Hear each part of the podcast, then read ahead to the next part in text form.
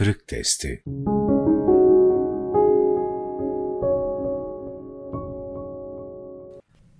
Yitik cennetimiz, kulluk şuuru. Bugünün müminlerinin en büyük problemlerinden biri, tekrar edip durdukları güzel düşünceleri, güzel sözleri bir türlü tabiatlarına mal edememeleri, amellerinde ihlas ve ihsan ufkunu yakalayamamalarıdır. Bir türlü taklidi imandan sıyrılıp tahkiki imana erişemiyoruz. Dolayısıyla da Allah'la derin bir münasebete geçemiyor, bir peygamber aşığı olamıyor, dinin emirlerine gönülden teslim olamıyoruz. Allah'ı andığımızda tüylerimiz ürpermiyor, gözlerimiz yaşarmıyor. Çoğu zaman bir annenin yolunu gözlediği ciğer paresine duyduğu özlem ölçüsünde bir duygu yoğunluğu yaşamıyoruz. İnsan işin başında Allah'la böyle derin bir münasebet kuramayabilir, bu denli şuur sahibi olamayabilir. Ama en azından böyle bir duyuşa, böyle bir sezişe talip olmalıdır. Hedeflerini çok iyi belirlemeli, talepte dağınıklığa düşmemelidir. Talepte dağınıklığa düşen ve tevhidi kıble yapamayanlar katiyen ona ulaşamazlar. Keşke şekerin çayın içinde eriyip gitmesi gibi biz de enaniyetlerimizi büyük bir havuzun içinde eritip yok edebilseydik. Tasavvuftaki ifadesiyle eneden, benden sıyrılarak nahnu, biz limanında aram eyleyebilseydik. Arkasından nahnu'yu da aşarak hüve, o ufkuna yükselebilseydik ve böylece benlik ve enaniyet itibarıyla bütün bütün yok olabilseydik. İşte o zaman çok farklı bir ufka ulaşırdık tüm varlığı bir yarı vefadar, vefalı bir dost olarak görür ve Niyazi Mısri gibi şöyle derdik. Ben sanırdım alem içre bana hiç yar kalmadı. Ben beni terk eyledim, gördüm ki ayar kalmadı. Çok iyi bilinmelidir ki, nefis ve enemiz hakikate perde olduğu, yani ben ben demeye devam ettiğimiz sürece Allah'a kavuşamayız. Bir hak eri bu durumu ne güzel anlatır.'' Sen tecelli eylemezsin perdede ben var iken, şartı izhar vücudundur adim olmak bana. Bu açıdan dualarımızda Rabbimize hep şöyle yalvarmalıyız.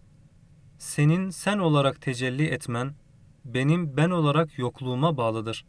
Beni bana mahkum etmek suretiyle beni sensizliğe mahkum etme Allah'ım. Her şeye kâmeti kıymeti kadar değer vermeliyiz. Beşer olmanın gereği olarak yaptığımız bir takım şeyler vardır. Allah'ın bize lütfettiği nimetlerden meşru dairede istifade ederiz. Bunu yaparken nefsimizin, ailemizin ve sosyal çevremizin haklarına riayet etmeye çalışmalıyız. Bunların sınırlarını da zaruretlerle, ihtiyaçlarla çizmeliyiz. Allah'ı tanıma, bilme, sevme ve ona kullukta bulunmaya ise sınır koymamalıyız.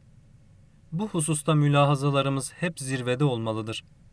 Sürekli helmin mezid daha yok mu diyerek zirveleri kollamalıyız. Rabbimizi tanıma konusunda öyle istekli olmalıyız ki ellerimizi kaldırıp sürekli Allah'ım ne olur tıpkı mübarek kulların enbiya-i izama duyurduğun gibi zatı bahtına, uluhiyet ve rububiyetine, şuunat ve itibaratına, esma-i sübhaniye ve sıfat-ı kutsiyene müteallik ne varsa bana da duyur demeliyiz. Bunu yaparken aynı zamanda Allah'tan hiçliğimizi, onun karşısında sıfır olduğumuzu bize duyurmasını da talep etmeliyiz ki ucub ve fahre düşmeyelim. Bir taraftan alayı ille yeni kemalata, en yüksek derecelere talip olmalı, diğer yandan Allah'ın inayeti olmadan ayakta duramayacağımızın bilinciyle hareket etmeliyiz. Kullukta ne kadar derinleşirsek derinleşelim, kulluğun hakkını veremediğimizi, veremeyeceğimizi idrak etmeli, ibadetle en içli dışlı olduğumuz anlarda bile içimizden gele gele tüm kalbimizle inanarak sana hakkıyla ibadet edemedim ey mabud demeli, her tür iddiadan uzak durmalı, büyük payeler arayışına girmemeli, ona kulluğu en yüce paye görmeliyiz. İnsanlar içinde bir insan olma düşüncesine sımsıkı bağlı kalmalı. Velilik, gavslık, kutupluk ve mehdilik gibi makamların peşinden koşmamalıyız. Şunu bilmeliyiz ki asıl marifet bir yandan ubudiyet semalarında pervaz ederken, diğer yandan tevazu, mahviyet ve hacalet içinde hayatı sürdürebilmektir. Bu tavır, insan açısından bir çelişki olmadığı gibi aşağılık kompleksi de değildir. Bilakis muhtezai hale mutabık davranmanın tabii bir sonucudur. Rabbül Alemin karşısında takınılması gereken kulluk tavrı budur.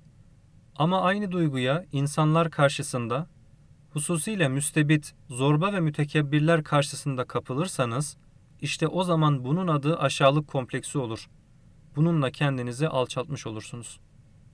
Allah Teala karşısında göstereceğiniz tevazu ve mahviyet sizi yükselttikçe yükseltir.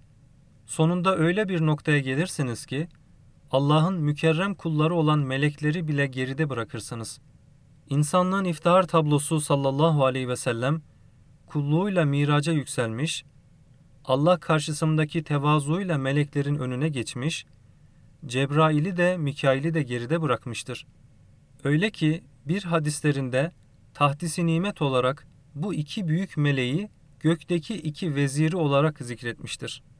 Fakat Efendimiz sallallahu aleyhi ve sellem şefaat hadisinde olduğu gibi Allah nezdindeki konum ve mevkiini zikrettiği yerlerde la fahra övünmek için değil demeyi ihmal etmemiştir.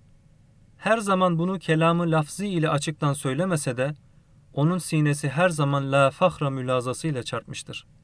Bu konuda Cenabı Hak nezdinde kıymetleri büyük olan zatların, mukarrebinin, Allah'a en yakın hak dostları tavırları da bizim için örnek teşkil eder. Allah'ı tanıma ve bilme noktasında onların gözleri hep zirvelerde olmuş. Bu yolda nefisleriyle çetin bir hesaplaşmaya girmişlerdir.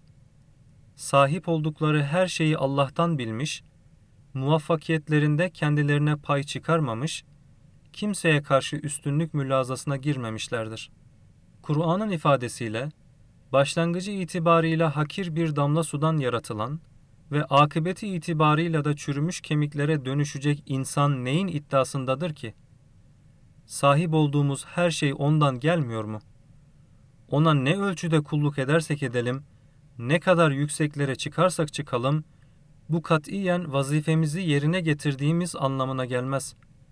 Sahip olduğumuz nimetlere gerektiği ölçüde şükretmeye de, onu hakkıyla tanımaya da, ona hakkıyla kullukta bulunmaya da gücümüz yetmez.